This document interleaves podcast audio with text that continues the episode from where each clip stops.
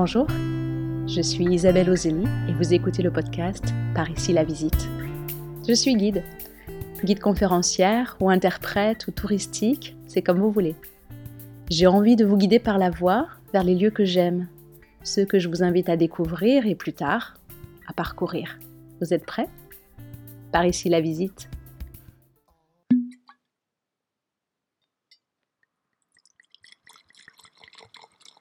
Certains sons convoquent des images évidentes.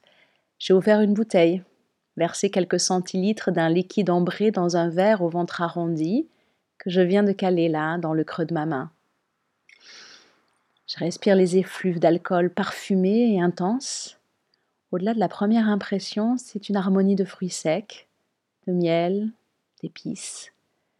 Je prends le temps de remuer doucement cet alcool velouté, de le réchauffer. Je ferme les yeux. Je me souviens. Je me souviens de ces très larges verres derrière la vitrine du buffet, mais aucun souvenir de leur usage. Je ne suis pas d'une famille où l'on buvait un cognac à la fin du repas le dimanche. De l'alcool de fruits parfois. Mon père s'était même essayé à une préparation maison. Grand marnier pour flamber. Mais de bouteilles de cognac, je n'en vois pas. J'ai découvert le cognac à Cognac même. Connaissez-vous la ville? À votre tour de fermer les yeux. Je vous emmène. Assez hétéroclite, Cognac a l'apparence d'une ville moyenne, assise le long des rives de la Charente. C'est par cet angle que j'aime découvrir la ville. Rive droite, son relief lui donne un certain charme, cœur de ville étagé, avec, voyez, au bord de l'eau, les grands bâtiments des maisons Hennessy et Martel, tandis qu'en aval, vers le pont Neuf, se dressent les murs noircis du château de Cognac. Oui, il y a un château à Cognac, qui, comme souvent, est passé d'un castrum du Xe siècle à une forteresse au XIIe, puis un logis. Vers la fin de la guerre de Cent Ans, le comte Jean d'Orléans revient de 33 ans de captivité en Angleterre. il décide de faire de l'un de ses châteaux en ruine sa résidence principale. D'ailleurs, vous voyez la tour là? C'est la tour du comte Jean.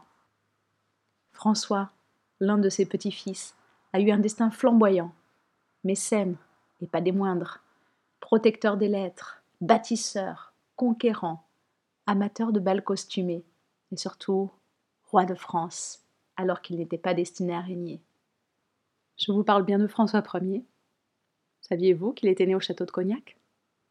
D'ailleurs, des évocations du roi, des représentations.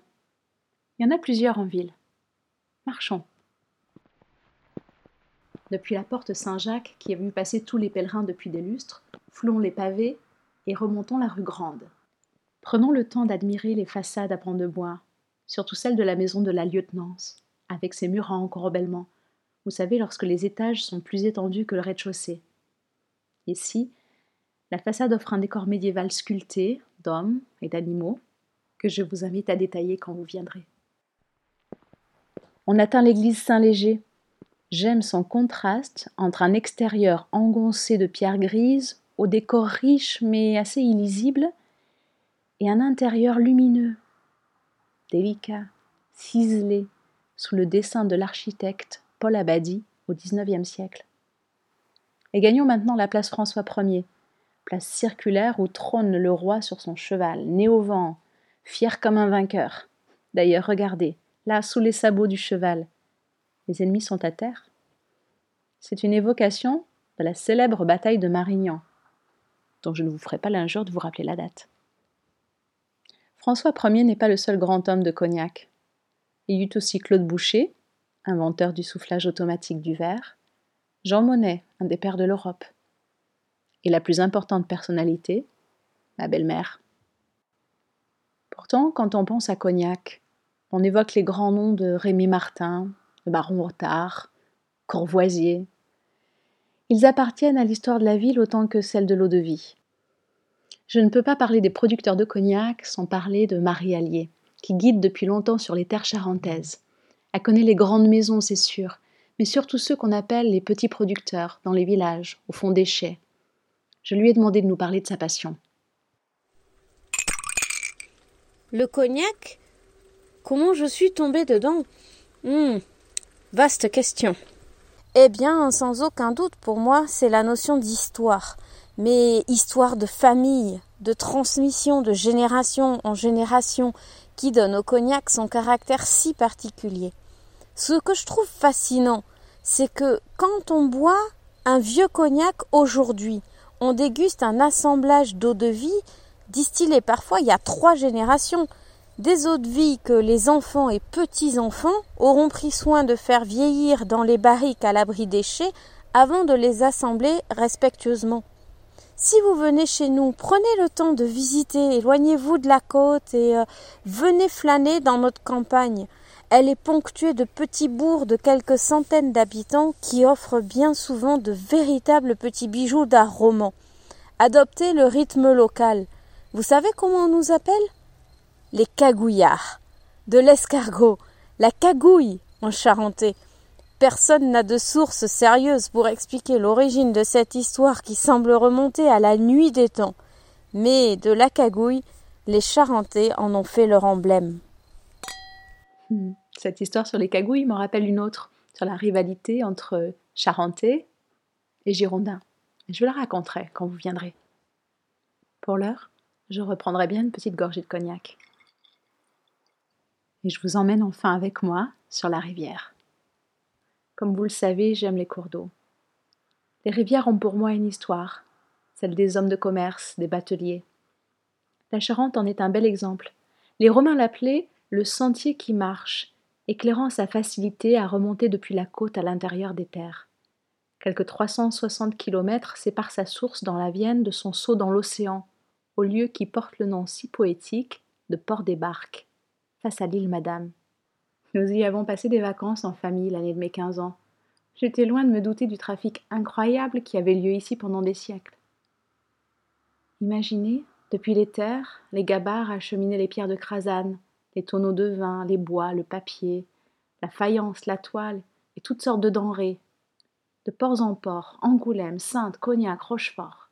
Et en sens inverse, depuis la côte, c'est le sel, précieux or blanc que livraient les gabariers au porcelainier de Cognac. La ville bourgeoise est alors devenue la plaque tournante d'un commerce irriguant la France du centre. Durant cinq siècles, la ville s'est organisée autour de ce négoce, créant les structures architecturales mais aussi sociales et mentales qui ont fait le terreau d'une autre sorte de négoce à partir du XVIIe siècle. Car depuis un moment, d'autres vaisseaux remontaient le fleuve. Les bateaux hollandais et anglais venant s'approvisionner en vin de Saintonge, un vin blanc, sec, et fruité, peu alcoolisé. Ce critère n'était pas un avantage pour le transport vers les destinations lointaines que couvraient désormais les marchands hollandais. Pour préserver la qualité d'une boisson fragile, devinez, ils eurent l'idée de distiller le vin, le brandwein, vin brûlé, brandy. Eh oui, le cognac est un brandy, mais tous les brandys ne sont pas des cognacs. C'est par la double distillation d'une part et le vieillissement en fût de chêne d'autre part, que le cognac est devenu, grâce aux Charentais, ce qu'il est, une eau de vie unique, protégée par une aire d'appellation, un cahier des charges, un comité. Les marques qui rayonnent aujourd'hui portent le nom des négociants étrangers et charentais qui les ont créés. Le cognac est vendu à plus de 98% à l'export. Et le premier marché, c'est les États-Unis où l'on ne cesse de décrire le goût des Afro-Américains pour une boisson perçue comme un symbole de richesse et de raffinement.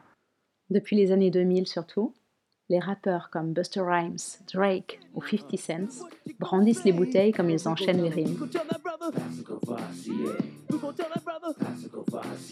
Et là, au fond de mon verre, le cognac est un monde infini d'arômes, une harmonie de terroirs, un inépuisable registre d'histoires et d'anecdotes et pour moi une clé de lecture d'un territoire que je vous propose d'explorer à la faveur des jours de liberté.